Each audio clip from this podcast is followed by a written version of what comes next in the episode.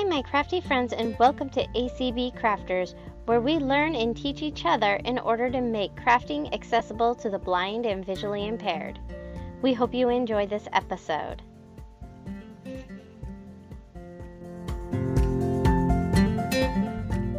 Good morning and good afternoon, everyone. I hope you had a wonderful holiday. And I'm very excited to be teaching everyone about some sewing and sewing machines. Um, kind of what I would like to cover in this is the real basic beginner um, things that are involved with the sewing machine and sewing. So I know a lot of people have experience with other things or may not, but be patient because I want to start from the very beginning. I'll give you a little quick uh, uh, biography. I, I actually did study fashion design. I have a degree from the Fashion Institute of Los Angeles, and I've worked in the industry for many years doing textile design, clothing, and uh, wedding dresses, all that really fun stuff, movies and theater. So my specialty has a lot to do with clothing. I have done some smaller things with accessories and quilting. So if you have very specific quilting questions, um, I may have to do research or help with that. Um, but today it's the sewing machine. And what I'd like to start with is a little comparison on how sewing machines are in the sense that I would hope everyone knows what a shoe is. And since shoes come in so many different sizes and shapes and cost points, you can get a $3, you know, slipper for the beach or you can spend you know thousands of dollars on a very expensive shoe. And i feel like a sewing machine what you want is something in the middle like a comfortable tennis shoe. They all basically go on your feet and with the sewing machine they will sew but it's the features that make it different. And so the basic uh, items and uh, anatomy of a machine will be the same no matter what type of machine. And if I say something that you don't have on your machine or you can't find, it just may be in a different place or it's just not included. So don't worry too much about it. Um, so let's start with the bottom of the machine on the right side. And you will need to get power and turn on the machine. And most sewing machines have a cord that is separate. So, so from the power button, um, usually it's a switch, just like a light switch, or some go to the left and the right, some you push down. Um, the older machines, it's a it's a round metal, looks like a pin that you push down. So it really depends on your machine that you have on uh, which direction it would go to the right or the left, up or down, or you know, push down into it. And I would try and find the switch before you actually plug in your machine, is to feel around for it and just try it out. From that uh, part, you will also have a foot pedal.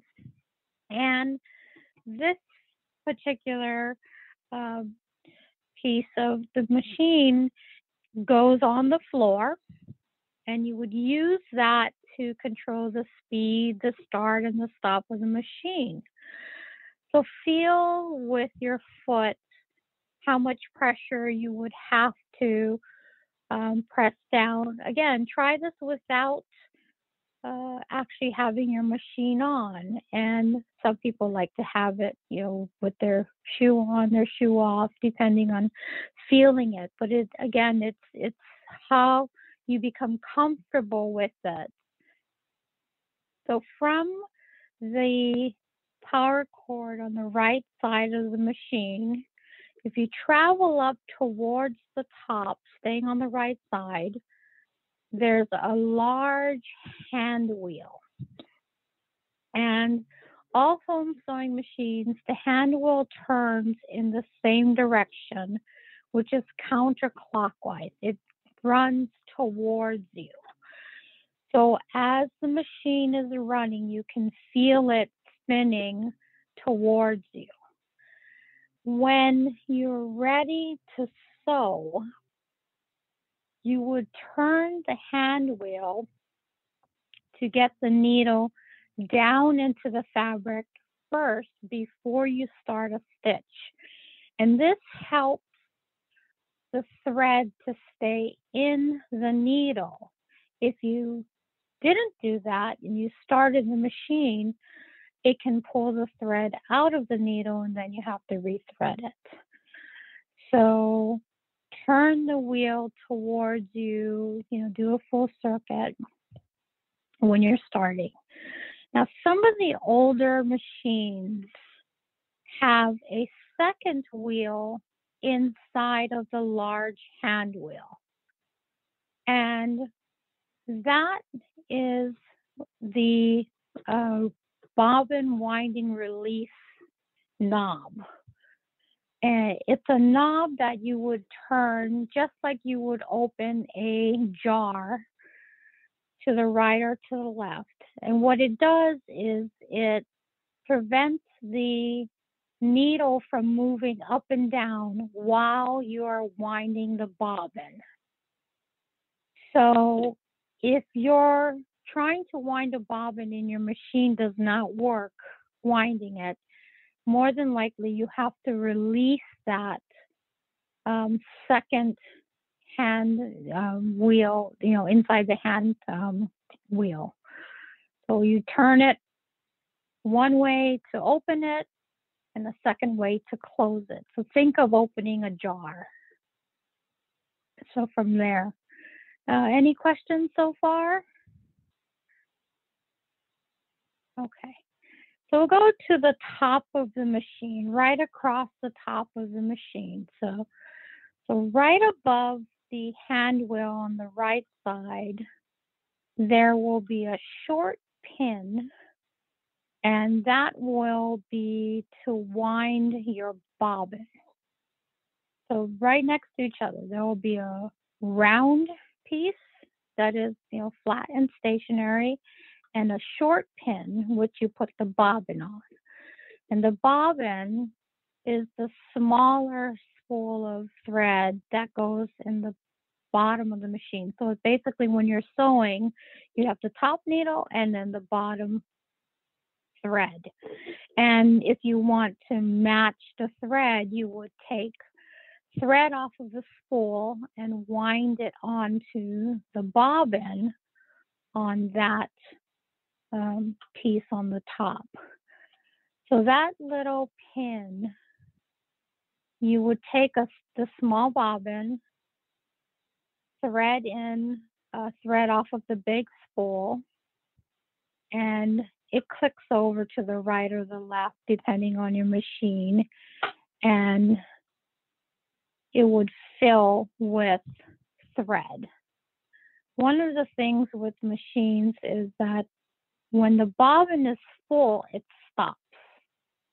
You don't ever have to worry about it getting overfilled. That it's a built-in um, kind of safety feature where you can't overfill it because it does it automatically. It'll just, the machine will go, but the bobbin won't spin. It'll just stop. So, okay.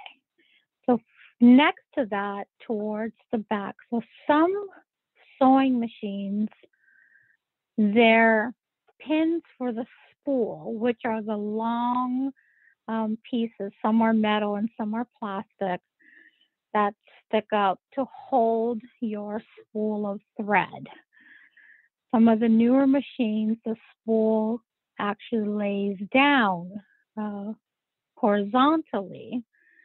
And other machines, the spools go way in the back of the machine towards the back.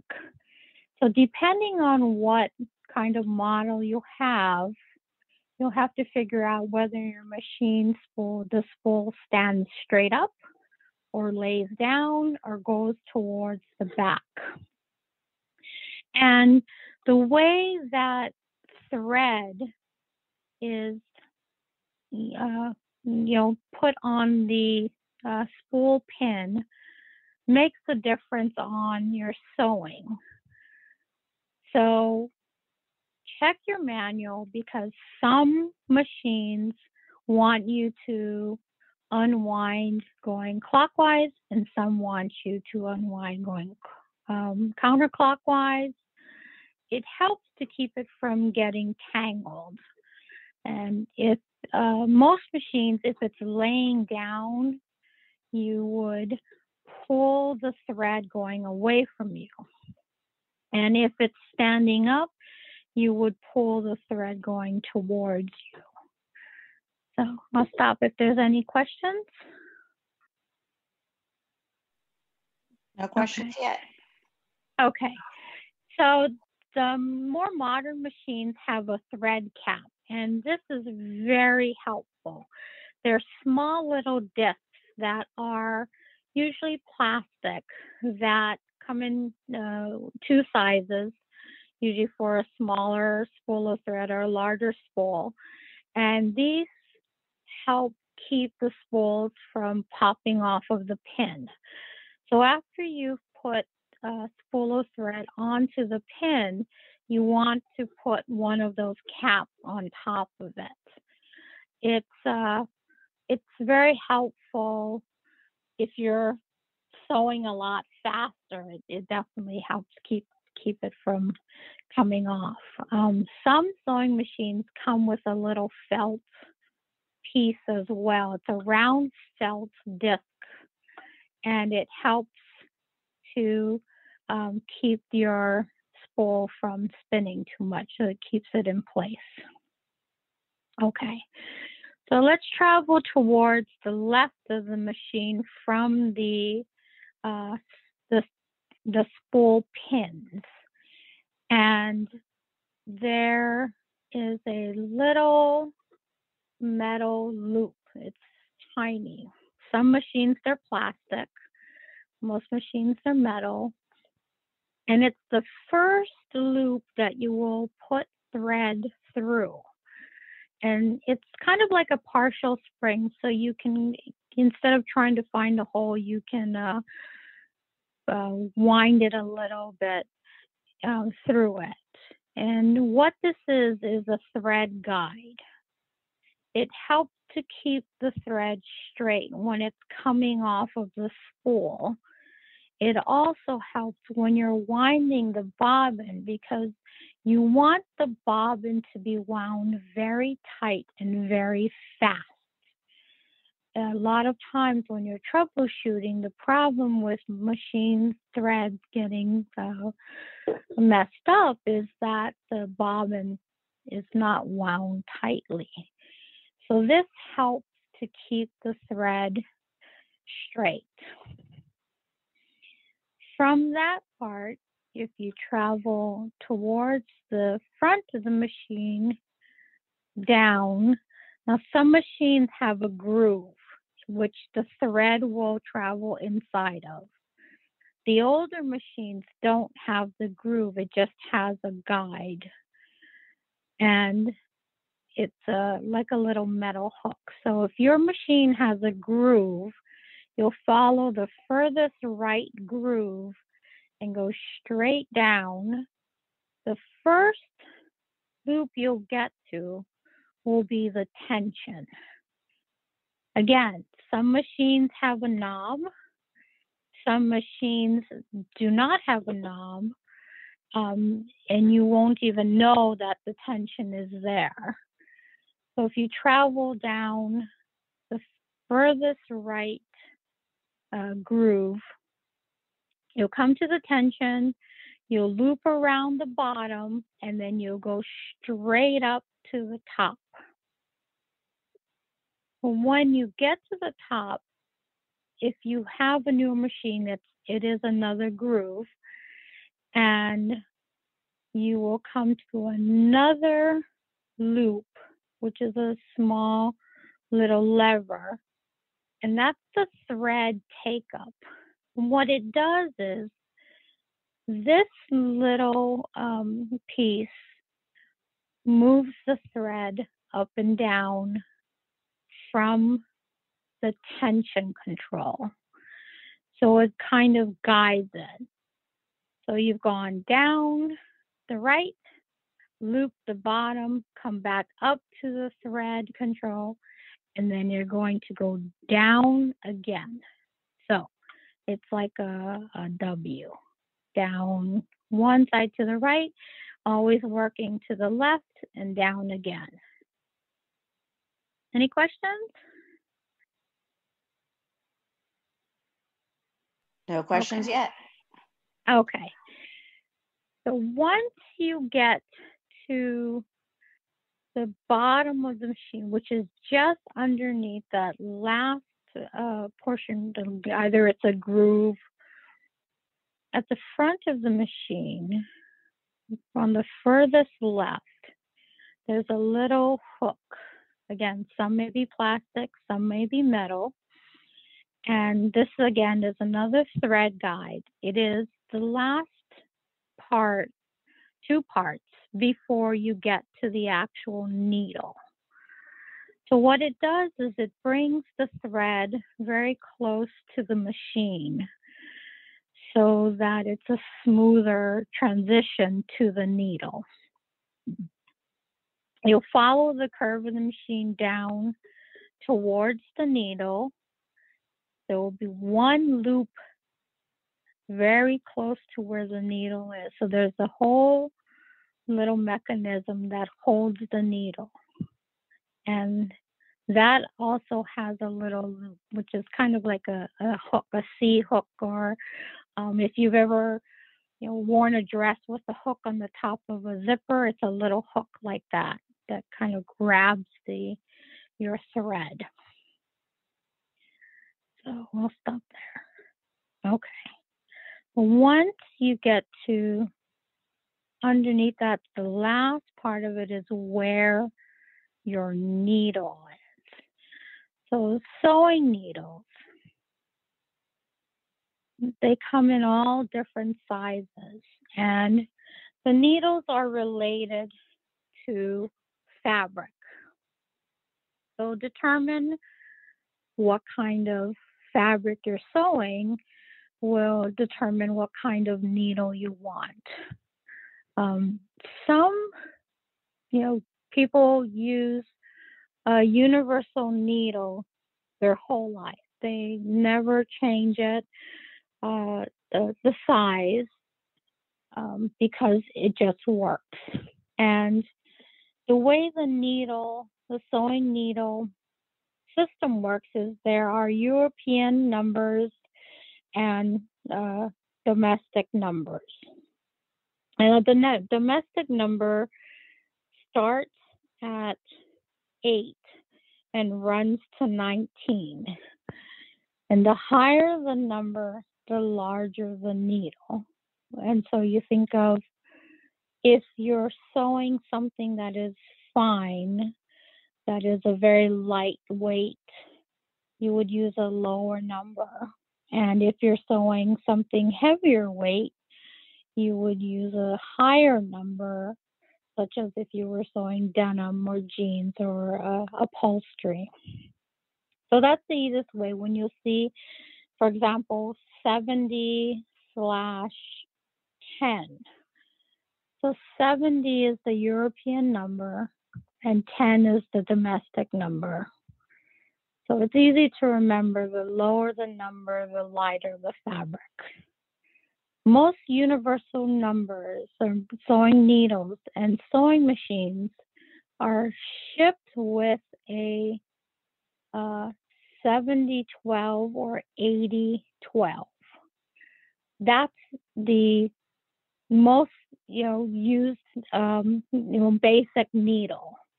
So if you're sewing cotton, uh, if you know if you're doing just you know, very basic things, that would be the needle you can use. Any questions so far?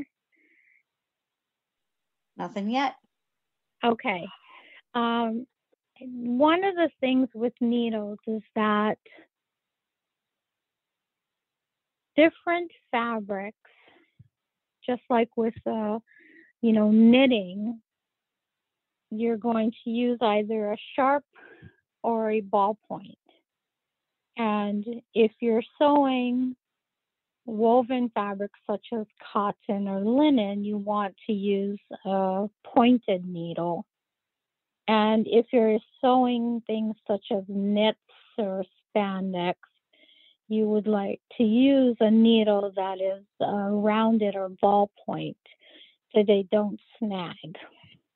And most sewing needles will last about eight to 10 hours total sewing time. Now, the um, standard is that the sewing needles are the top shank part is round in the front and flat in the back. So it's kind of like, um, you know, when you're changing the needle out, it would fit into um, into place only one way.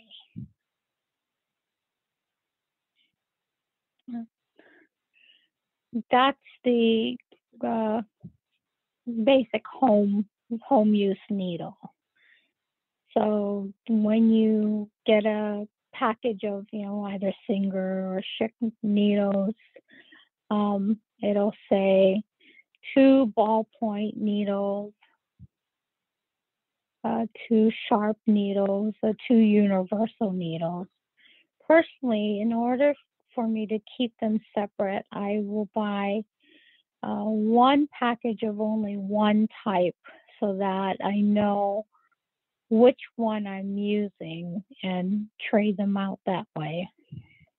I like to use a sharp needle because it seems that when I'm doing cottons and switching to elastic, I don't have to worry too much about uh, snagging on it. So, okay.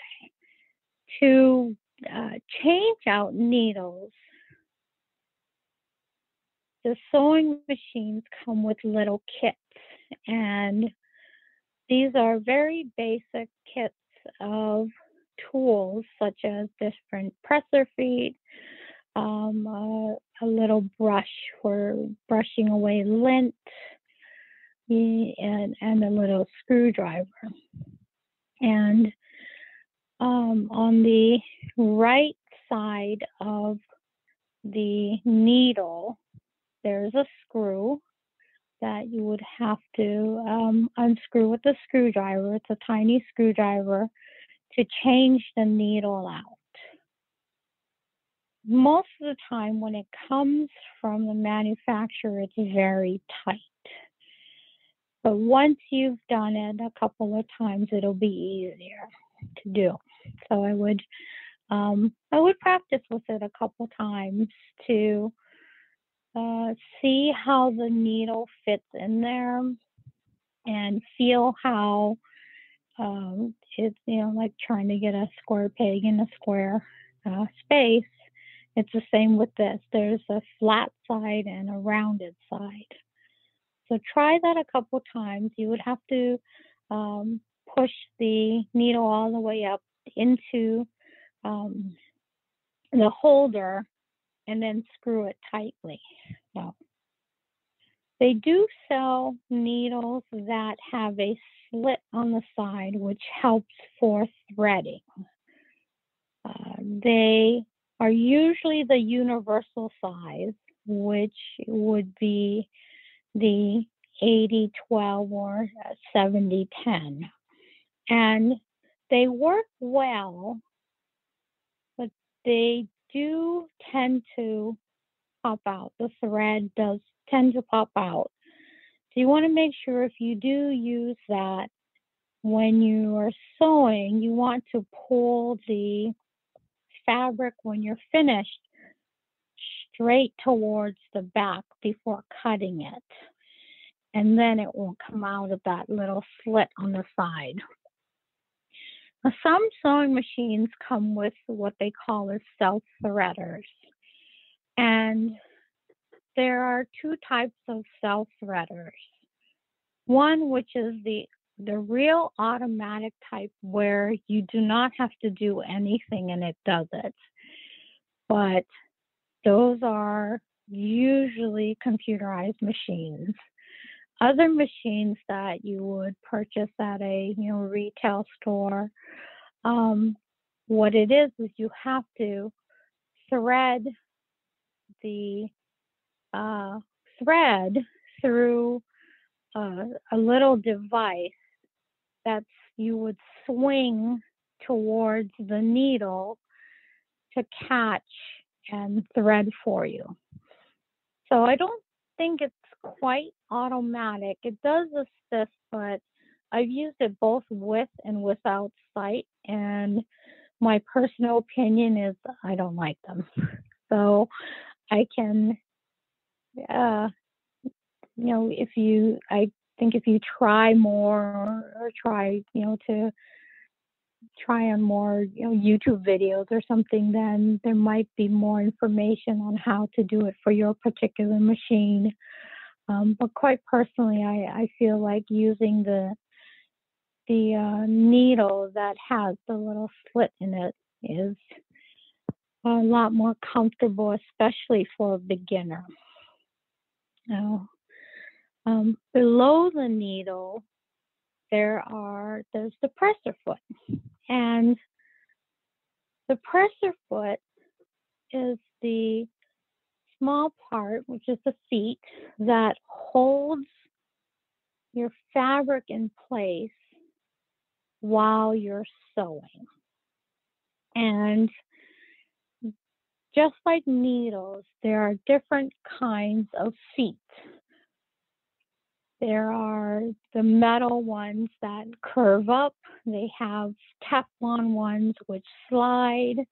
They have uh, rectangular plastic ones. Um, also, uh, automatic buttonhole ones. So again, it depends on your project. I personally like to use the rectangular uh, plastic ones they're a little bit lighter than the metal ones and they're flat. But if you feel uncomfortable about getting your hand too close to the needle, use the metal one that has the slight curve up in the front because your finger will touch that first before you actually get to the needle. Any questions? Not yet. Okay. So with with the the feet, I know there were some people who had um, talked about tension. So I'm just going to make a little note on the tension with that that's related to the thread and the feet. When troubleshooting a sewing machine, the last thing you will ever do is modify the tension. The reason being is that most home sewers, just for you know, uh, you know, home use, are sewing fabrics that are not exceptionally light or exceptionally heavy. And the example would be if you are doing a very uh, light chiffon or silk, then you would want to change the tension or very heavy, heavy fabric. Because the trouble with thread getting or fabric getting uh, wound up or um, fabric getting crumpled up is usually because it's threaded incorrectly or the bobbin is not wound tightly. Those are the two major things with sewing machines. So, uh, the tension is the last thing ever. So that I can't emphasize that enough is the last thing you will ever touch or move. Uh, most modern machines are automatic. You don't even have to adjust them. But if you do have an older machine, like one of my favorite machines is, you know, 40, 48 years old. So it's pretty old. I love it. Um, it's just a knob. But I think in the past year, I haven't moved my tension once. So try and, and think of more of what you're sewing and adjust the needle, the thread, the fabric um, before ever doing that. Also, the stitch length. So we'll get to that as well. So um, let me cover a, a little bit of that. So along the front on the right side of the machine, there are a couple of uh, either knobs or buttons. And the newer machines have two. One would be for a straight stitch, and the other would be for other stitches such as zigzag. So each turn of that front knob will determine how long your stitch will be. For example, if you're standing in place and you take a small step forward, that would be a short little stitch, a lower number. But if you take a really big step, that would be a higher number and a bigger stitch. So that's just a straight stitch. So if you try and remember the when you're sewing the different length, they say length, it is how many how many big steps or little steps are you taking forward? So if you turn your knob to a three, you're taking three steps forward in that space. And the second knob on the newer machine, some of the older ones do not include this, so you have to again determine on your own machine, will have specialty stitches, and the most common would be a zigzag stitch. So if you're standing in place and you step to the left and you step to the right and you step to the left and you step to the right, it's the same thing. So zigzag would be one step to the left, one step to the right. If your stitch length is very long, then your steps to the right and the left would be wider. But if it's on a lower number like a two, the steps to the right and the left would be closer. So they're related to each other. If you're just doing a straight stitch, then obviously the, the zigzag wouldn't be affected. Um, but if you want a big wide zigzag stitch, then you would turn your higher uh, length to a larger number. There are a lot of other different specialty stitches depending on what you're doing. For example, the um, the edging stitch, or if you were making a buttonhole, um, there are different settings on different machines. I I heard someone talk about someone a husband giving them a machine, and it sounds like it's a very basic machine, and that particular type of machine may have a minimal use of, of uh, stitches because it's a very beginner one. But as you go up, I think Kayla had a, a more heavy duty machine that it'll include more. Um, one of the thing features that I like on newer machines is that some of them have speed control. And when I taught young students, or all age students actually, um, some of the newer machines actually have a button that you can move to slow the machine down. With other machines that do not have speed control, that is controlled with your foot pedal. So practicing is really important because that will help you to be able to either get to corners and turn corners. Um, all sewing machines have a reverse button. Now, some you push, some you push a switch down, some it's a round button you push in. Uh, you'll have to determine where on your machine it is. And the reverse stitch is a locking stitch. What it does is when you get to the end of a project or a certain seam, and you want to make sure that your last couple of stitches do not unravel, you will step back, which is reverse, a couple of stitches, and then stitch forward, and that's locking your stitches in place. So with the reverse, again, you will hold down that button or that switch. You'll start your machine, step a couple stitches. When I sew a project, I like to start not at the edge, but I start in maybe an inch.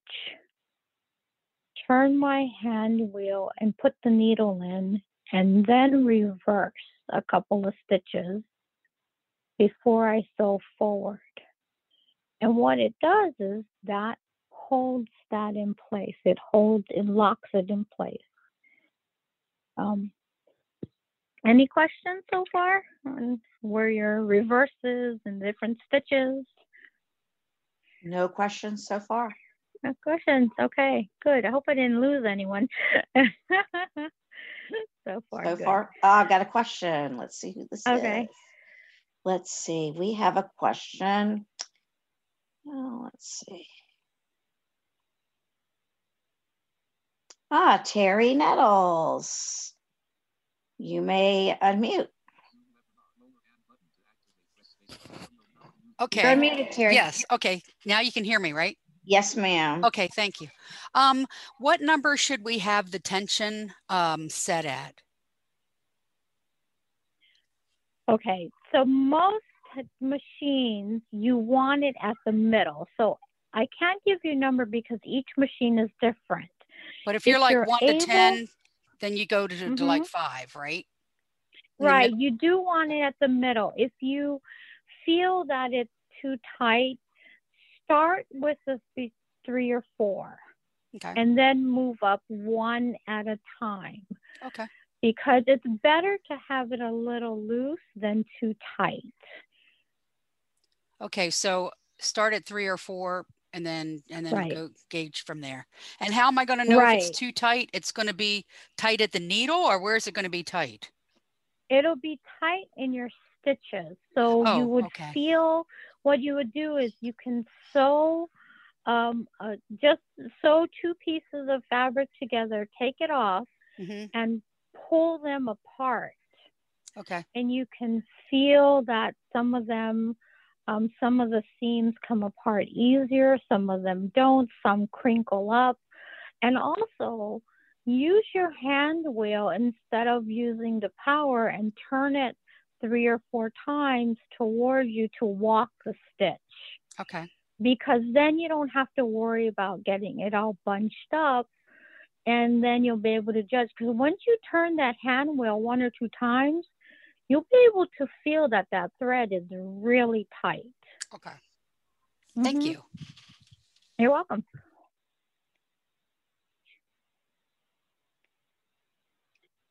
Uh, let's see. We have, uh, that's all. That's all the questions right now. Okay, good. Okay. So, um, let's see. So let's talk about a couple of different types of fabric and thread to go with it. And also, if there's anybody that wants anything specifically covered, please feel free to speak up so we can make sure we address it.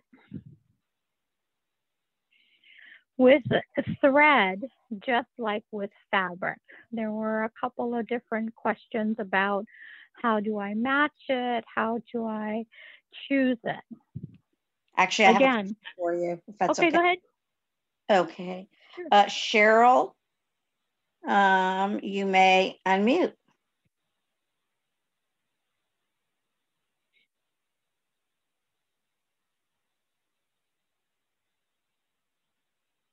Cheryl?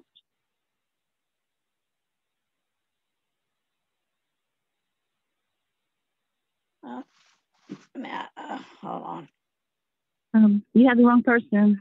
Yeah, I know. Okay. Yeah, I already. There we go. Allowed to talk. There you go. Try again, Michelle. Thank you. Thank you. the only thing I need to do was It- raise my hand again. Thanks. Yeah, it was Zoom. It was being freaky. Okay. Um, I just wanted before you went on to fabric, I was didn't want to um in you know interfere, but um and maybe you don't use this, but I forget the name of them. You know the dental floss threaders that you know a lot of us were taught to use for hand sewing. Um, It's a big class.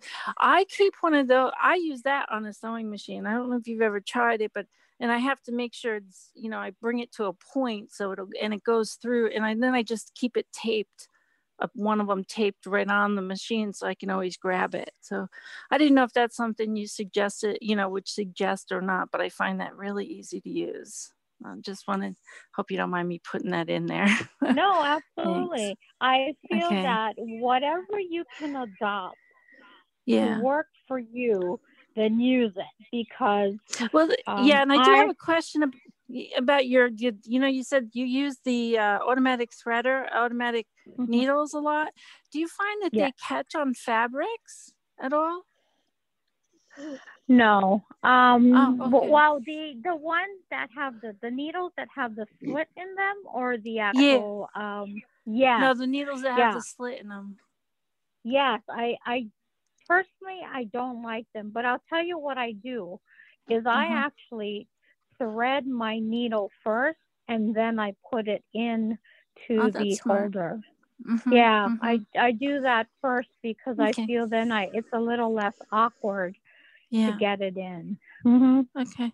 All right. Thank you. I hope you don't mind. Thank you very much. Appreciate No. it. Thanks.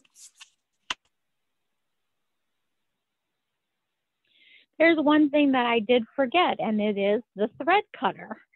Um, sewing machines have a thread cutter on them. So if you place your hand on the right side of your sewing machine, some machines have them towards the back, and some machines have them towards the front or middle. And it's a flat piece uh, which you will pull your thread through to cut. And one thing with the this is it's very useful. You don't have to look for uh, snippers. And when you use them, make sure you pull your fabric and thread a pretty nice length because it's it tends to bounce back towards the needle and it can unthread the needle. So be careful when you're looking for it. Okay. The other lever that is related to the presser foot is the take up lever. And this is a lever that's behind the machine. Some are metal and some are plastic. And that raises and lowers your presser foot. Again, when you are starting to sew, you want to position your fabric where you want to sew. Put your presser foot down, so use the lever, push it down. Turn your hand wheel till it goes all the way down for the first stitch into the fabric and then start sewing. This is the easiest way to know that you've gotten your fabric in the right position, that you uh, your thread hasn't popped out of the needle. It's one of the most common things is when you have your needle up and you start a stitch, when it turns, again, it'll, you know, the thread will pop out of it. So turn your hand wheel once and get your needle in, start stitching. This is usually the part where I do uh, two stitches in reverse and then stitch forward to lock my stitch. Oh. Okay, now I'll move on to thread and fabric. And they're very related to each other.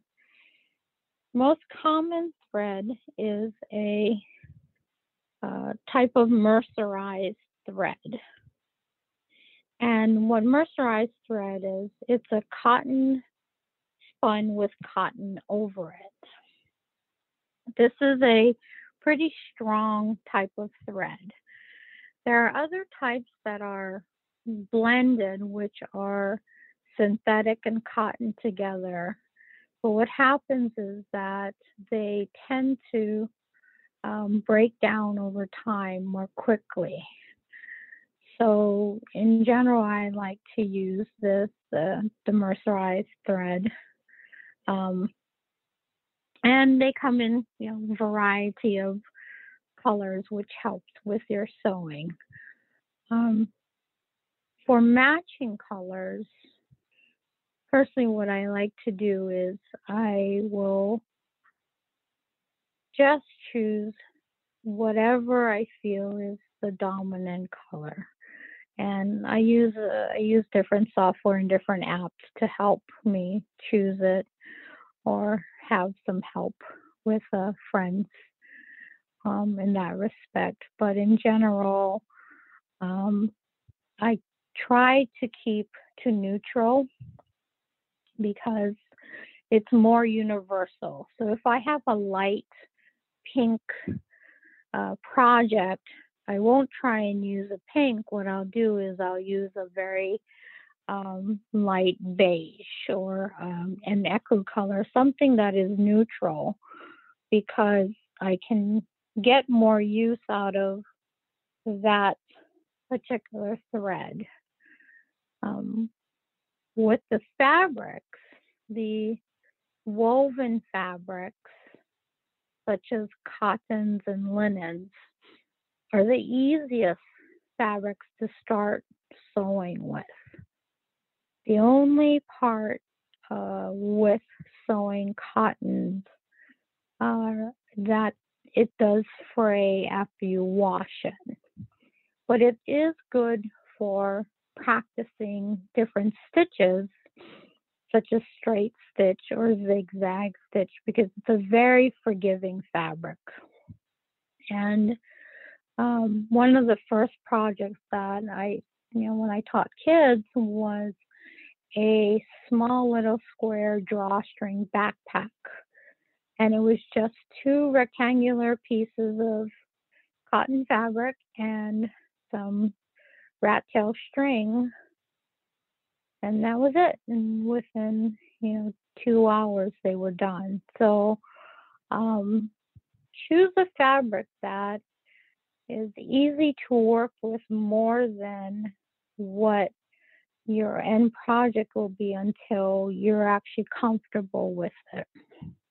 It's the same thing with needles, is that start with a universal needle. A lot of times it's the needle that came with the machine. Use the universal needle because it will basically cover whatever project you're working on. I've had some people um, ask a couple questions about quilting, and I am not a huge quilter, so I don't have a lot of experience with it. I've only um, had, you know, through friends to it, But if you have specific questions, I can help research some of that. We actually have a But question in general. okay. All right. Jane? You may unmute Jane. There we go. I'm, I'm, I'm not used to these webinars. Um, anyway, question about the different kinds of needles. Um, the universal ones, are they sharp pointed or are they ball pointed ones? Um, oh, The boy. Okay. universal needles um, can be both. You can get them Oh, where they're sharp, or you can get them for ballpoint. It's um, Oh. basically the the the size of the shank and Right. the needle more Okay. than the tip of them. So if you need a universal needle for um, sewing knits, then find one that is uh, ball pointed.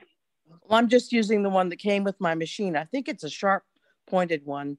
I don't know what the Okay. size is, but it's it's It, it- seems yeah. to be working for whatever I need to use.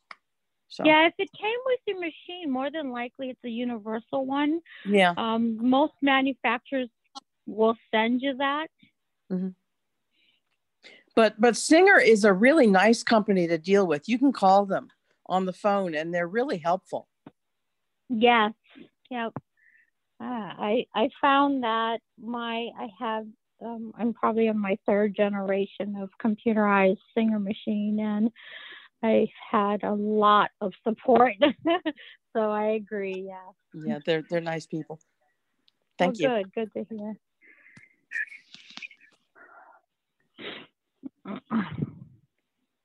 No more questions.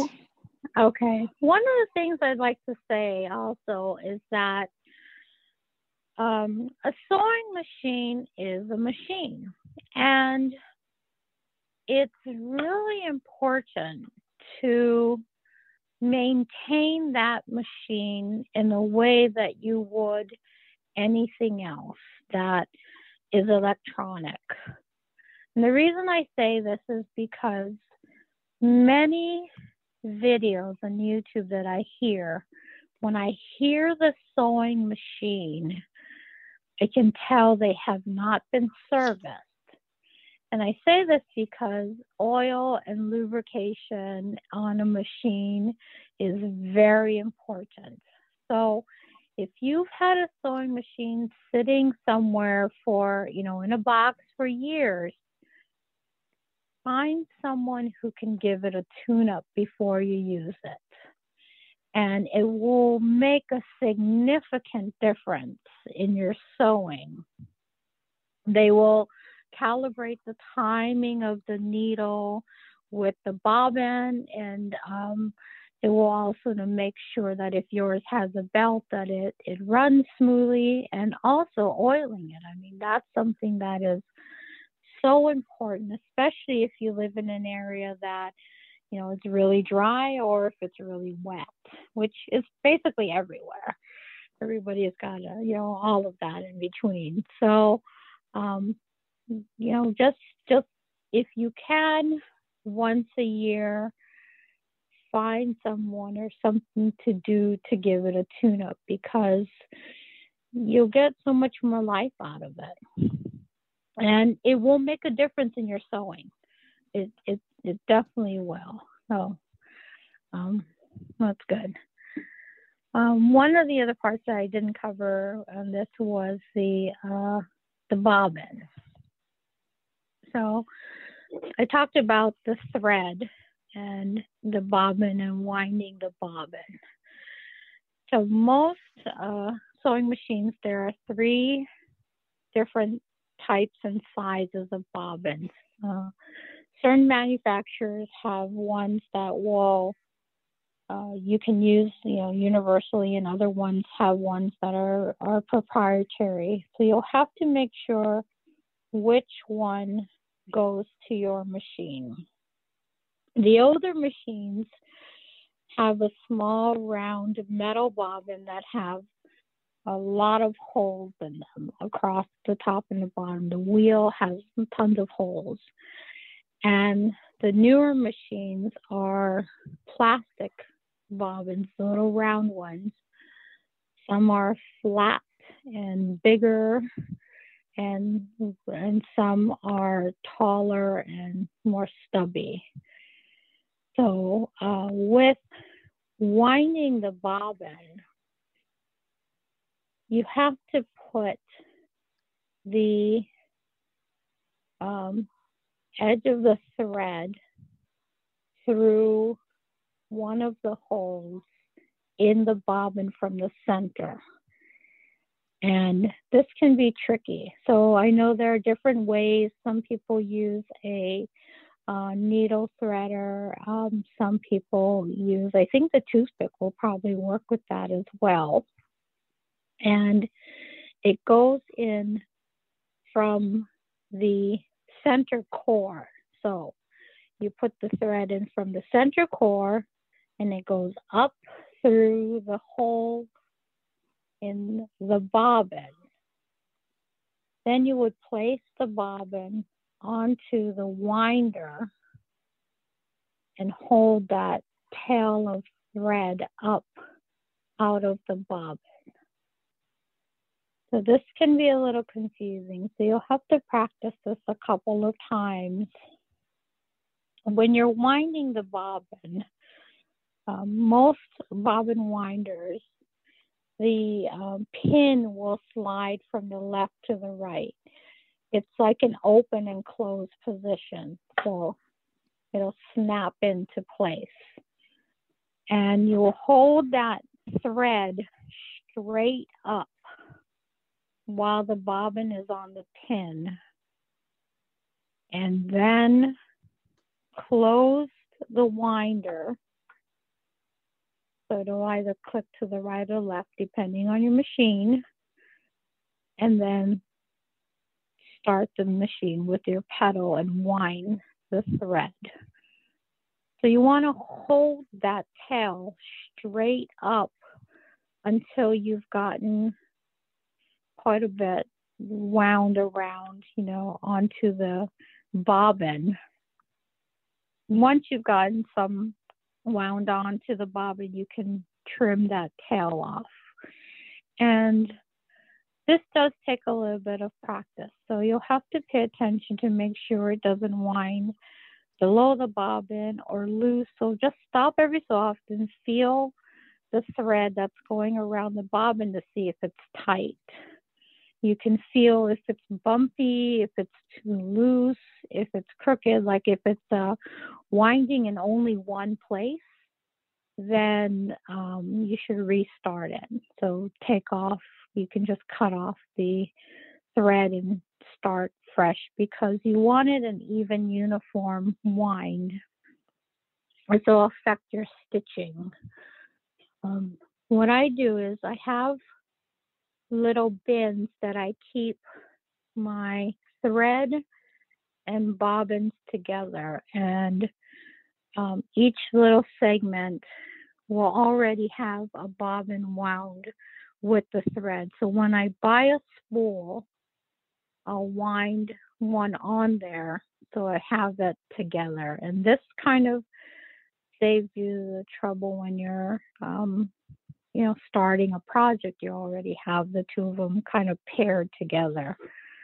Uh, um, one of the best places, and this is kind of funny, is that um, Harbor Freight actually has tons of storage bins which fit threads and one spool of bobbin uh, next to thread spools and bobbin next to each other in the holder. And it's probably some of the best organized, you know, ways to organize my thread where I keep one, you know, one tray of just, you know, red and one tray of just blue and one tray of, you know, uh, beige or white. And it, it seems to be easier to keep yourself organized because you already have the bobbins in that. Um, that's just a suggestion. They also the uh, the slots are adjustable so you can lay different size spools of thread in there. Um, different sewing machines load bobbins differently.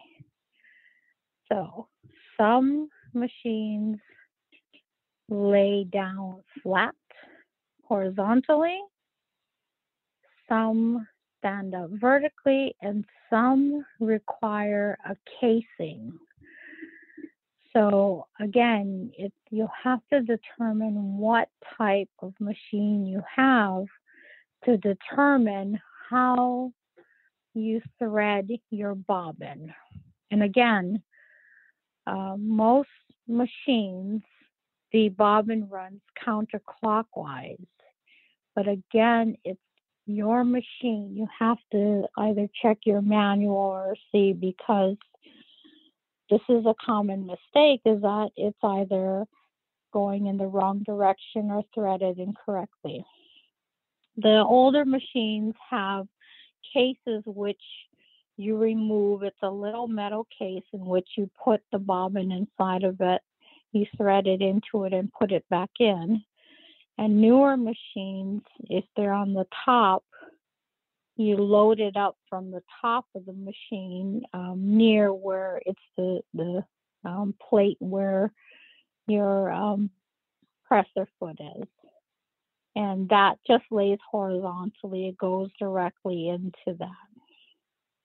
So, any questions so far?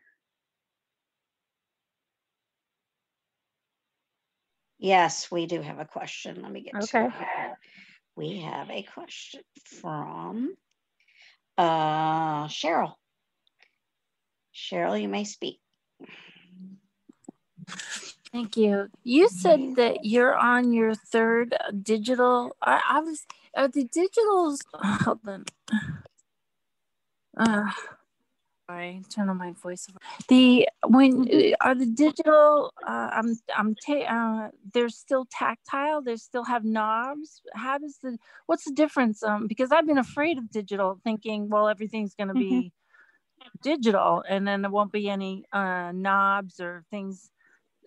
Like right now, are you talking when you're describing things to all of us? Mhm.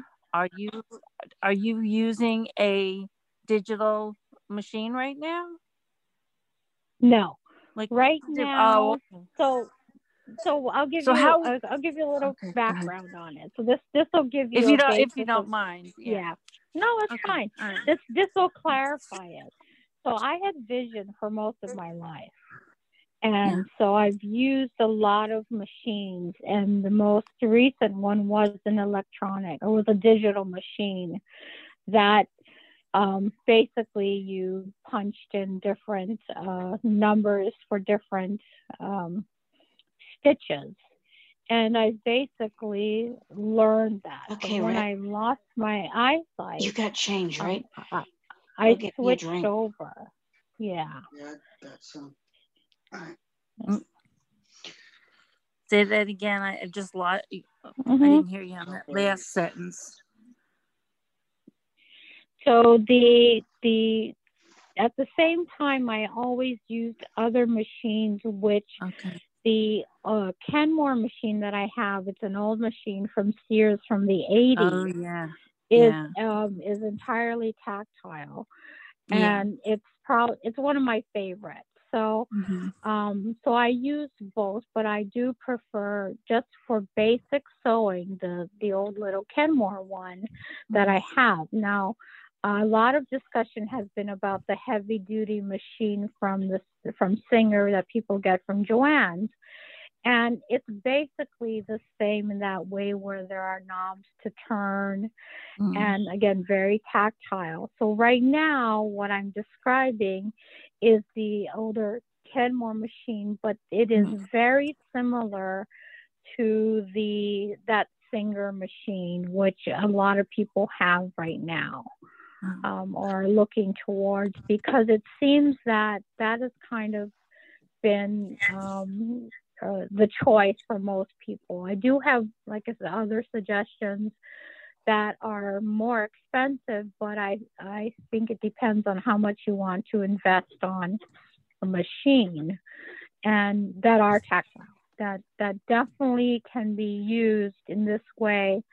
Um, and with referencing the manual. That's the biggest thing is that is that I have PDFs of the manuals, and if I want to um, sew a particular type of fabric, it'll say use a 80 12 needle, and so it'll tell me specifically in that manual, and it'll say set your stitch to three with a width of four. So that it's very helpful um, to use the manual because they have the suggested uh, uses for different things. So uh, I think that if you are looking to do a project that that is kind of you know that would be you know that needs reference, go straight to the manual. Or if there's some question about know, what what zigzag do I need or what stitch or how do I do a buttonhole? Um, go to the manual. And that to me is like what it's you know what the reference is for because it's specific to your machine. Sharon, I have two more hands for you. Okay. Alrighty, we have uh, area code 215. You may now speak. Hi, this is Karen. Um, I remember when I did used to sew, um, I had a lot of trouble with the bobbins. Not always, but Mm-hmm. a lot of times I would have trouble with them threading unevenly or being too loose or just uneven, you know, lumpy at the top. And then, Mm-hmm. like, what causes that? I remember when my mom used to sew, I remember, I guess she was having trouble with it too because she would put her hand, you know, gently on the thread to Mhm. help it stay even. But it was such an issue. Like, and I, I just didn't know what to do about that. so there's a couple of steps you can do to to help keep it um, straight and one of the things is to make sure that your spool is either going clockwise or counterclockwise depending on it so if it's standing straight up like if your pin is your spool is is uh, vertical then you want the, the thread to turn going clockwise. But if it's laying down, you want the thread to go away from you. The second part is make sure you have a cap on it. So if you have a cap to hold that spool down, then um, use it because it keeps it in place from bouncing around or you you Mhm. really want it to be tight. The other I, I've part never, I, is, I never used Mhm. the cap. I had caps. I never used them. I didn't know yeah, what they were use for. the cap. It's very very important because it keeps that spool in place. Um, and just you know push it down and, and keep that little cap on. The other thing is that there's a a thread guide, and that's a little piece that sticks up. So going to the left away from the spool, and you thread it through that little thread guide. Some of them are towards the front of the machine, some of them are towards the back. It's like a little loop, or um, some of them are flat disc. Again, it depends on your machine. You want to make sure you put the thread around that thread guide first before you put it through the bobbin. The second part, uh, the third part of it is when you are putting the thread through the bobbin, it is holding that nice long tail, at least, you know, two or three inches straight up away from the bobbin. And you want your machine to go fast. So as Mhm. fast as you can. So you start it going a couple of times. You can trim that little tail of thread and then spin it quickly. But if you feel that it's if it's not um, spinning, then check to make sure that you've moved that uh, the bobbin winder to the right or the left because there's a guide there that's like an automatic step. But a lot of it has to do with it's not um, that the thread coming off of the spool to the bobbin is loose. It's not it's not nice and tight because with it going through that thread guide, it'll guide it and it'll actually go up and down. It'll wind it up and down on its own. But if it doesn't do that, it means that somewhere along the lines it's too loose or if it, you know, it's not um, pushed all the way over to the thread guide. You have to um, kind of work with that. So, okay. so I'm sorry. So you said the thread is up. It should be going clockwise. If it's laying down, it should be going counterclockwise. Right. If it's if it's um if it's standing up, you want it to go clockwise toward you want to pull the thread towards you to the thread guide. And if it's laying down, you want it to go the opposite way, away from you towards it. But again, check your manual. If you're able to get the manual, because the manufacturer will always recommend which way to go. It's if there's okay. so many, you know, different types of ways to to thread a machine, and it's very specific to your particular machine because sounds like that the bobbin is it's just not getting wound tightly. Okay. Yep. Thank you. You're welcome. And our next uh, question, uh, Terry Nettles. Hi again. Um, I have actually now I've got two questions. so the first one with regarding the bobbin, um, that little that little hole.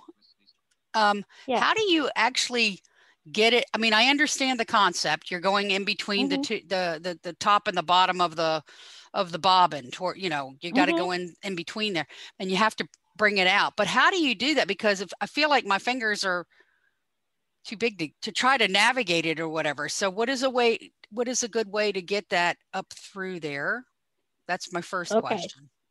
So what i use is that i actually use you know how you have a hand sewing kit? They have little tiny kits that come with a needle, some thread, and a little metal threader. Mm-hmm. And it's a tiny flat piece. And I actually use that okay. because it's flexible. So what okay. I do is I push that piece toward into the middle and kind of you know push my finger underneath it because it's it's a little wire. Mm-hmm and and thread that through that. It is a little tricky. Okay, so but then you put it through that loop and then you pull it through, right? And you pull it through and it pulls okay. it up because that's the most flexible thing that I've ever used to thread. And I feel like it's you know, it is very awkward. It really is awkward. And I'm sure someone has come up with some better way to do it um, for now, this is kind of the way that I've I've done it. Is that to me is probably my favorite. There are other needle threaders out there, but I think that this is the most flexible for that tiny little center of the you know bobbin spool. Mm-hmm.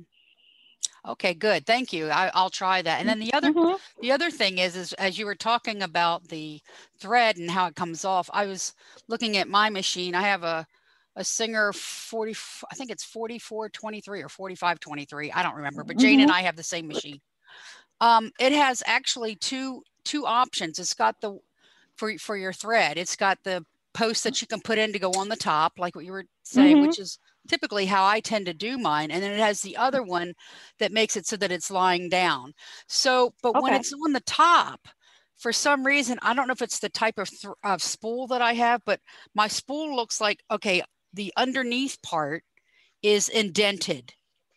And then the top part is what has that paper label on it. Mm-hmm. And so when you put it on so that the uh, paper label is on the top, mm-hmm. the thread is coming off to the left of the spool, which makes it going around counterclockwise rather than clockwise.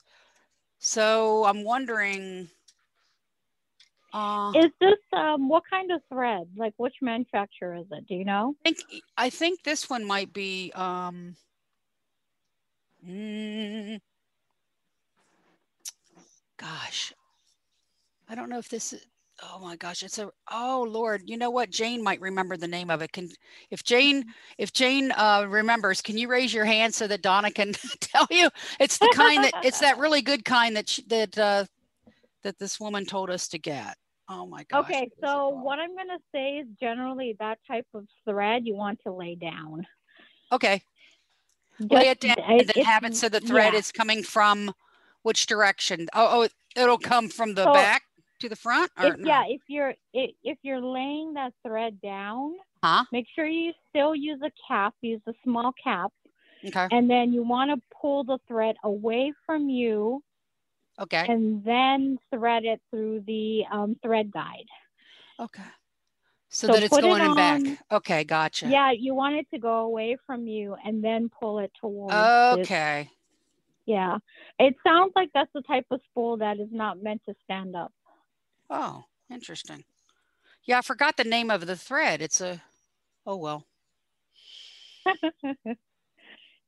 It's not coats. It's it's not coats um and hearts. What is it called? I think it might does it start with an A maybe? I don't know. Can you tell us a couple of names of some really good threads and I can tell you that I don't know. Uh, no, but you can try and just put a hole through the label and turn it over. But I think Well, laying that's it an down will probably solve your problem. Okay, and so have it so that it's it's going off to the back of the machine. Yes, Okay. I just did it. Thank you. you're welcome. All right, there, uh, we have another hand. Uh, Irene. You may speak, Irene. Yes, I think the thread you might be talking about is Gütermann. Does that sound familiar? Oh, she's uh, muted now. She won't be able to answer back. Oh, okay. okay. That's what I'm thinking. Yeah, there's might be is Gütermann. Gütermann. Are really good, but they're thin. They're thin, tall spools. Yes, yes. Yep. Yeah, those are those are generally better. I feel that uh, measuring has always been uh, one of the problems with uh, you know having low vision, and I find that the easiest way that I've um, come up with is I have a yardstick, and I also have a uh, ruler, 12 inch ruler. And of course, these are more for if you're doing straight. You can use a dressmaker's um, a measuring tape, which is more flexible. But once you get this particular um, measuring, uh, you know, adapted measuring style down, then you can use it for anything. So I started with a yardstick but you can use a, a, a you know one foot ruler 12 inches and either a thin piece of ribbon um, it works with dental floss as well something that is flexible enough and that you can have a nice length of so what i did is i measured out one yard and um, tied a, a small knot. And then at intervals of, you know, one foot, I put another knot in the ribbon. And so I just moved it along the, uh, the one foot, you know, ruler along so that there were, you know, three knots, one at each foot.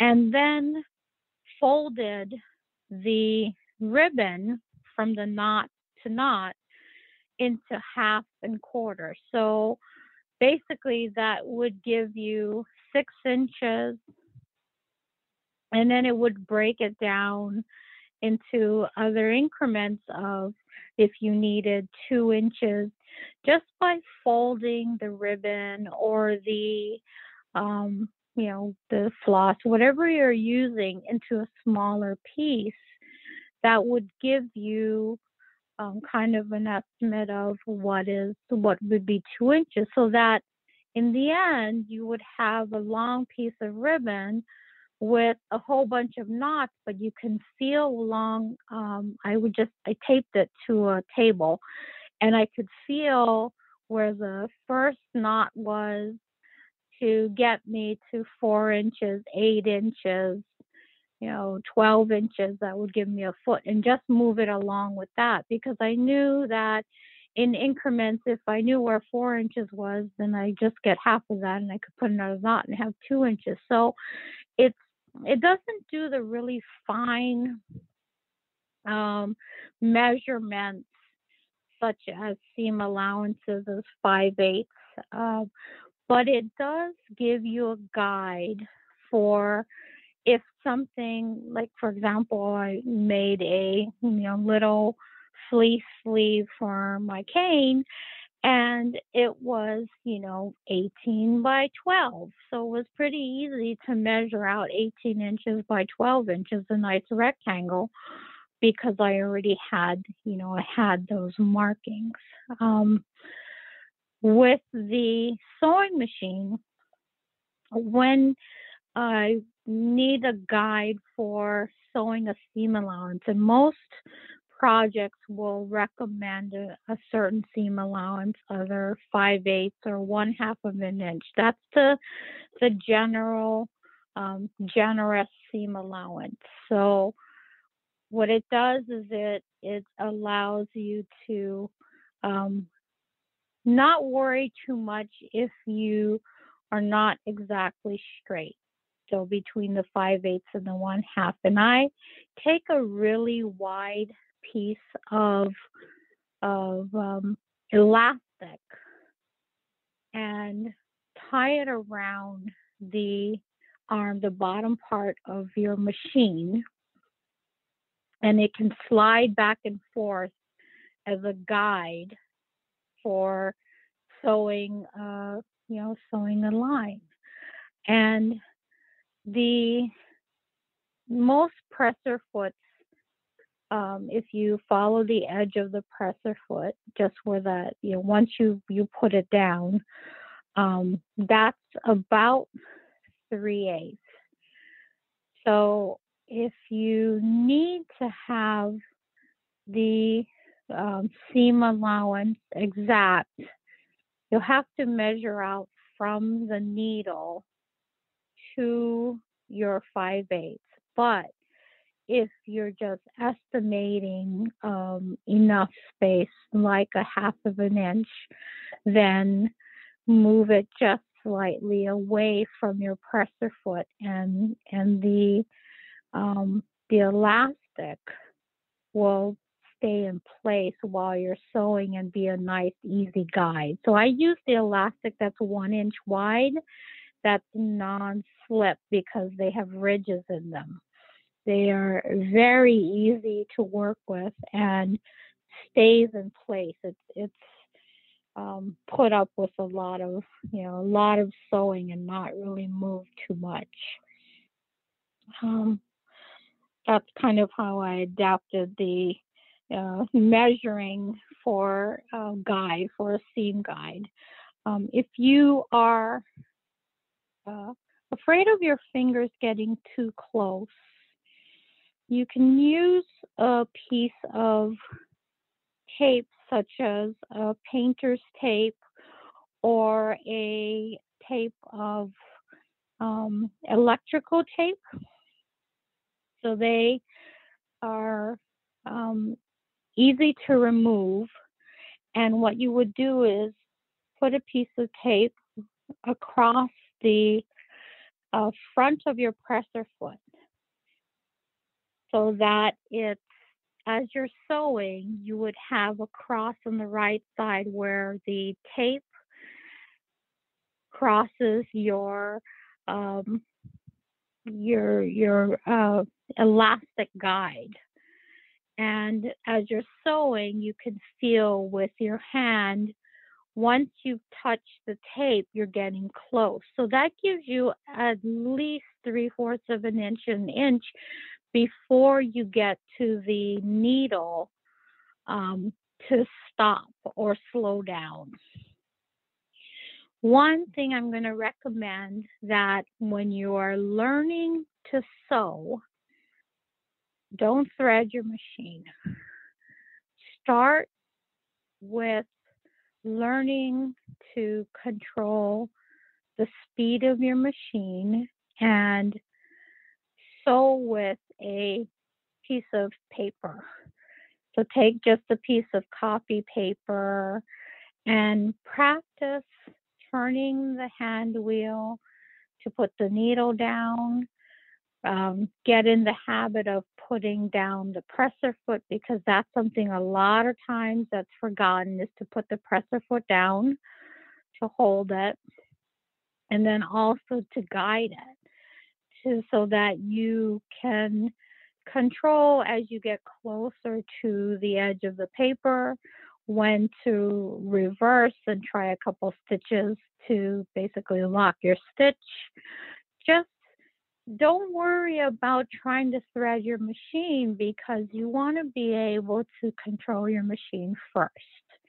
Get to know the different parts. Also, turn the wheel and try different stitches on the paper because then you can feel how wide the stitches are because you're poking holes in it. You can feel, okay, well, I turned it three clicks and this is how wide or how long this the stitch length or the stitch weight, no, you know, width.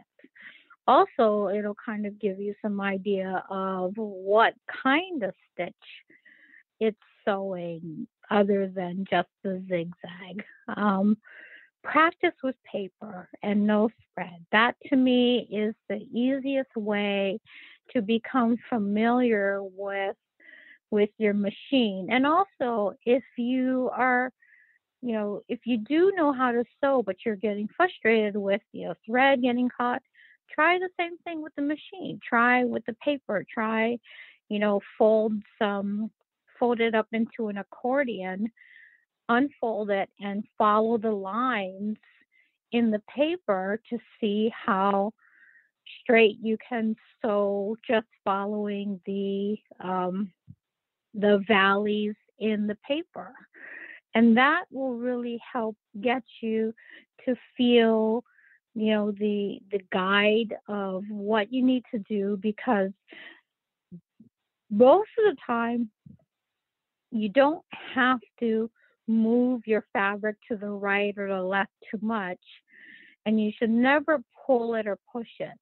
It is basically let the machine do the work. Let it go. And what you're doing is you're just guiding the way that you want the stitch to go. So if this will prepare you for actually doing fabric and it, it's don't be afraid. That's my best advice is don't be afraid. So we have any questions? No questions so far. Okay, good. So the one for the first project that I can suggest is a, I was uh, thinking of, you can do either a um, sleeve for your cane or you can do a little fleece pillow. And fleece is a very forgiving fabric, both with, um, you know, fraying because it doesn't fray and um, trying out different stitches. And there are a couple of different types of of fleece. So make sure you get the one that does not um, doesn't pull. They have the blizzard fleece and the anti-pill one. So um, just cut a square, basically cut a square, cut a rectangle, cut something that that you can follow along the edge. And the first thing you want to do once you've practiced with the um, paper and have threaded is to just do a straight stitch on the edge of the fabric. Um, if you don't have fleece, use cotton. Uh, quilter's cotton or something that is a that is woven is the most forgiving. When you're turning a corner, which is uh, something that is a little more, um, you know, more complicated, is when you get close to the end and you if you want to lock your stitch so it's like you go forward you reverse a couple stitches you would turn your wheel for your needle to be all the way down into the fabric you lift up the presser foot turn the corner put the presser foot down and stitch straight now if you're not comfortable with turning corners just sew to the end. Take it off, trim your thread, and start fresh. Um, if you're going to pin fabric with a straight pin, don't sew over your pins. And the easiest way to pin it is so that the ball point or the point of the pin is uh, horizontal. It's to the left and the right. Instead of um, you want the the the the ball point of the pin, the, the ball point what you you you know, not the sharp point, sticking off of the fabric.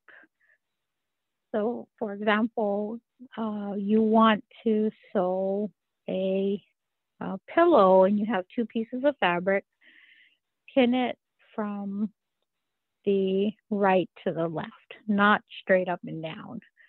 So as you come to the pin, remove the pin with your hand, your right hand, pull it out, pin, pull the pin. Um, that's one of the things that can break your needle is sewing over the pin. So try and try and do it that way horizontally instead of straight because I think that it's it's easier for you to remove remove it if the, the balls are sticking on the outside instead of trying to find it, you know, hidden in the fabric. Um, let's see. So anyone else have any other questions? No questions right now. Mm-hmm. Got to break 12 minutes. So, Okay, so I do have questions for anyone else that I know we've had some other discussion about more specific questions and more specific things. Would anyone be interested in actually doing a project? Would you like? I would. Yeah, hold up your hands if you want to answer her questions. Mm-hmm. That way I can see you. So we have one hand, two. We have a couple hands. Okay, good. So um, there's two types. We can do a decorative project or we can do a practical project. So one would be either, you know, a little uh, bag, a square bag, or we could do a square pillow. Because I think that starting with square things are very easy to do. I would prefer the bag, but I'm more practical, so. okay. I'm definitely about storage. Um, I'll also make a note that I'm going. I'll I'll forward a list. I have a list of a bunch of links that I found online that are different websites which are that have information about choosing a needle, the size, the anatomy of a sewing machine. They're all very basic and again just you know if you can go through your manual, go through your manual. Um, or find someone who has the same machine as you and kind of bump along between the two of you because I always feel like if if you've encountered a problem, someone else has encountered it. That's it's definitely you know it's, it's definitely something with discussing the problems that that you've had. Um, I think I'll I'll write up a little tutorial for the bag and would we like to to just do instructions Um, so I would like to schedule a class with you and then we can get it out to the list. I think would be fun. Okay. Okay, that'll be fun. Yeah, so I'll do get that. with you and then we'll get you something on the schedule for uh, sewing class. Cool. If that I'm works excited. I also would like if there are more, like if you encounter more problems, like if you tried to wind the bobbin and it's still not working, please reach out because I want to, you know, kind of troubleshoot this some more and get it so that it's working because it's, you know, there's there's so many little things that it can be that can make a difference. And and just finding out exactly what it is will be the aha moment of oh i'm so happy this works now Yeah, That's kind of that would be awesome. what I'd, yeah i'd love it to come down to um, and i know that i would like to hear feedback on the you know i've tried like you tried to thread your machine and what did you encounter and um, you know, if you're looking for a machine or that that I I'd be very happy to give a little bit more guidance.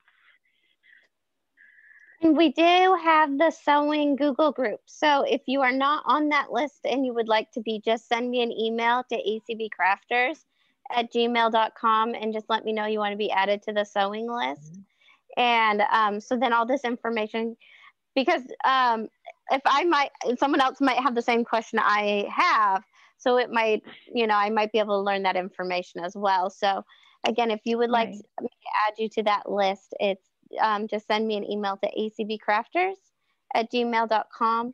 And um, it should be on the, that information is also on the, um, the, the, where you went to get into the Zoom meeting. So right above it has the email address there as well. So, and then we can get that listserv going and have a little more uh, traffic on it to get some information. So I'm very excited. So Yay! thank you so much Thank for you. coming and talking to us today. I learned a ton. Thank. So Good. I'm glad. I, I know it's a lot of information, but it's as you become more familiar with it, it'll become easier. Just like I said, just just try it out. That's to me the biggest thing is just keep trying out different things and you know, don't be afraid. It's it's there, you know, just take your time, don't be afraid of it. And and again, just you know, reach out. There's always there's always someone who will know what to do or who've already encountered this problem or you know whatever bump you've and you know come up against so i i feel that that this happens pretty often to me as well i find mistakes in in instructions and get totally confused on what am i supposed to do now and I loved your tip about practicing with just a piece of paper. I wouldn't have even thought to do that. Yeah, me Yeah, either. it's- I like that Yeah. too because I'm learn. I, I I don't know how to sew, and I have a friend who sews with me, and um, I've been trying to think of a way to, to help her teach me how to do it myself. Mhm. And um, hearing this class kind of gave me some ideas. I should have. I wished I'd given her the link so she could have listened in on this. Um, but we sew together all the time. She sets me up. She lets me run the machine. But the, the control practice is a good idea because that's where I have problems. And you know, I don't know how to do this stuff before. She sets everything up. She just sets me down. I put my foot on the thing, and, and she sits near in case I get out of control. But she helps me go and all that stuff. So this was so Right. cool. But that was Yeah. a great idea. The paper also, Yeah. like if you're trying out a new stitch, it sound like you'd actually be able to feel where the holes are. So it, what it would look like, you'd be able to feel it. on the paper. Exactly.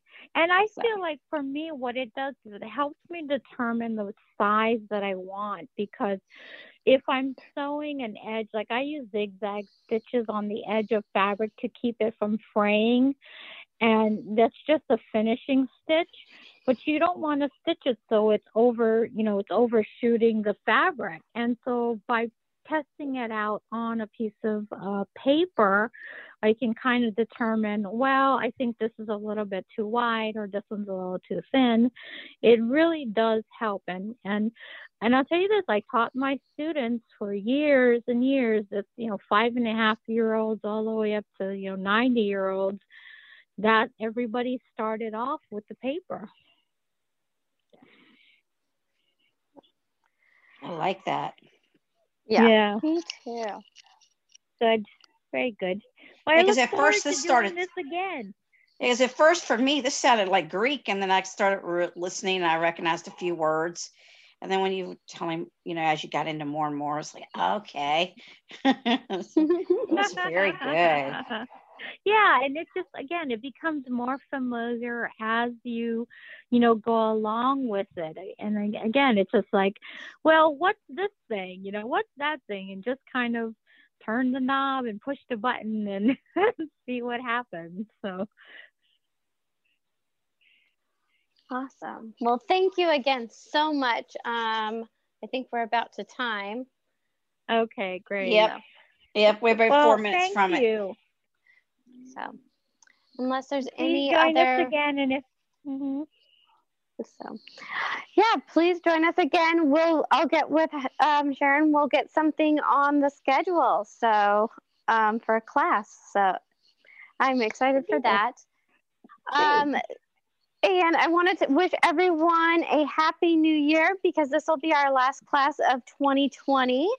Um, our next Mm. Sunday class will be an origami class. So I think that's the third. Hey, So, yep. fun. So Sounds good. that's kind of what we have going on. And so happy new year to everybody. And we'll see you next year unless we see you on another call. Okay, So- good. Take care. Take care. thanks, Sharon. You're welcome. Happy New Year. Bye.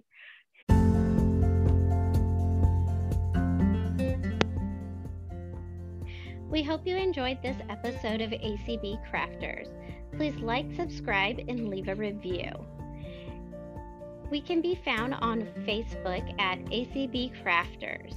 If you would like to subscribe to our listserv, please send an email to acb-crafters-subscribe at acblist.org.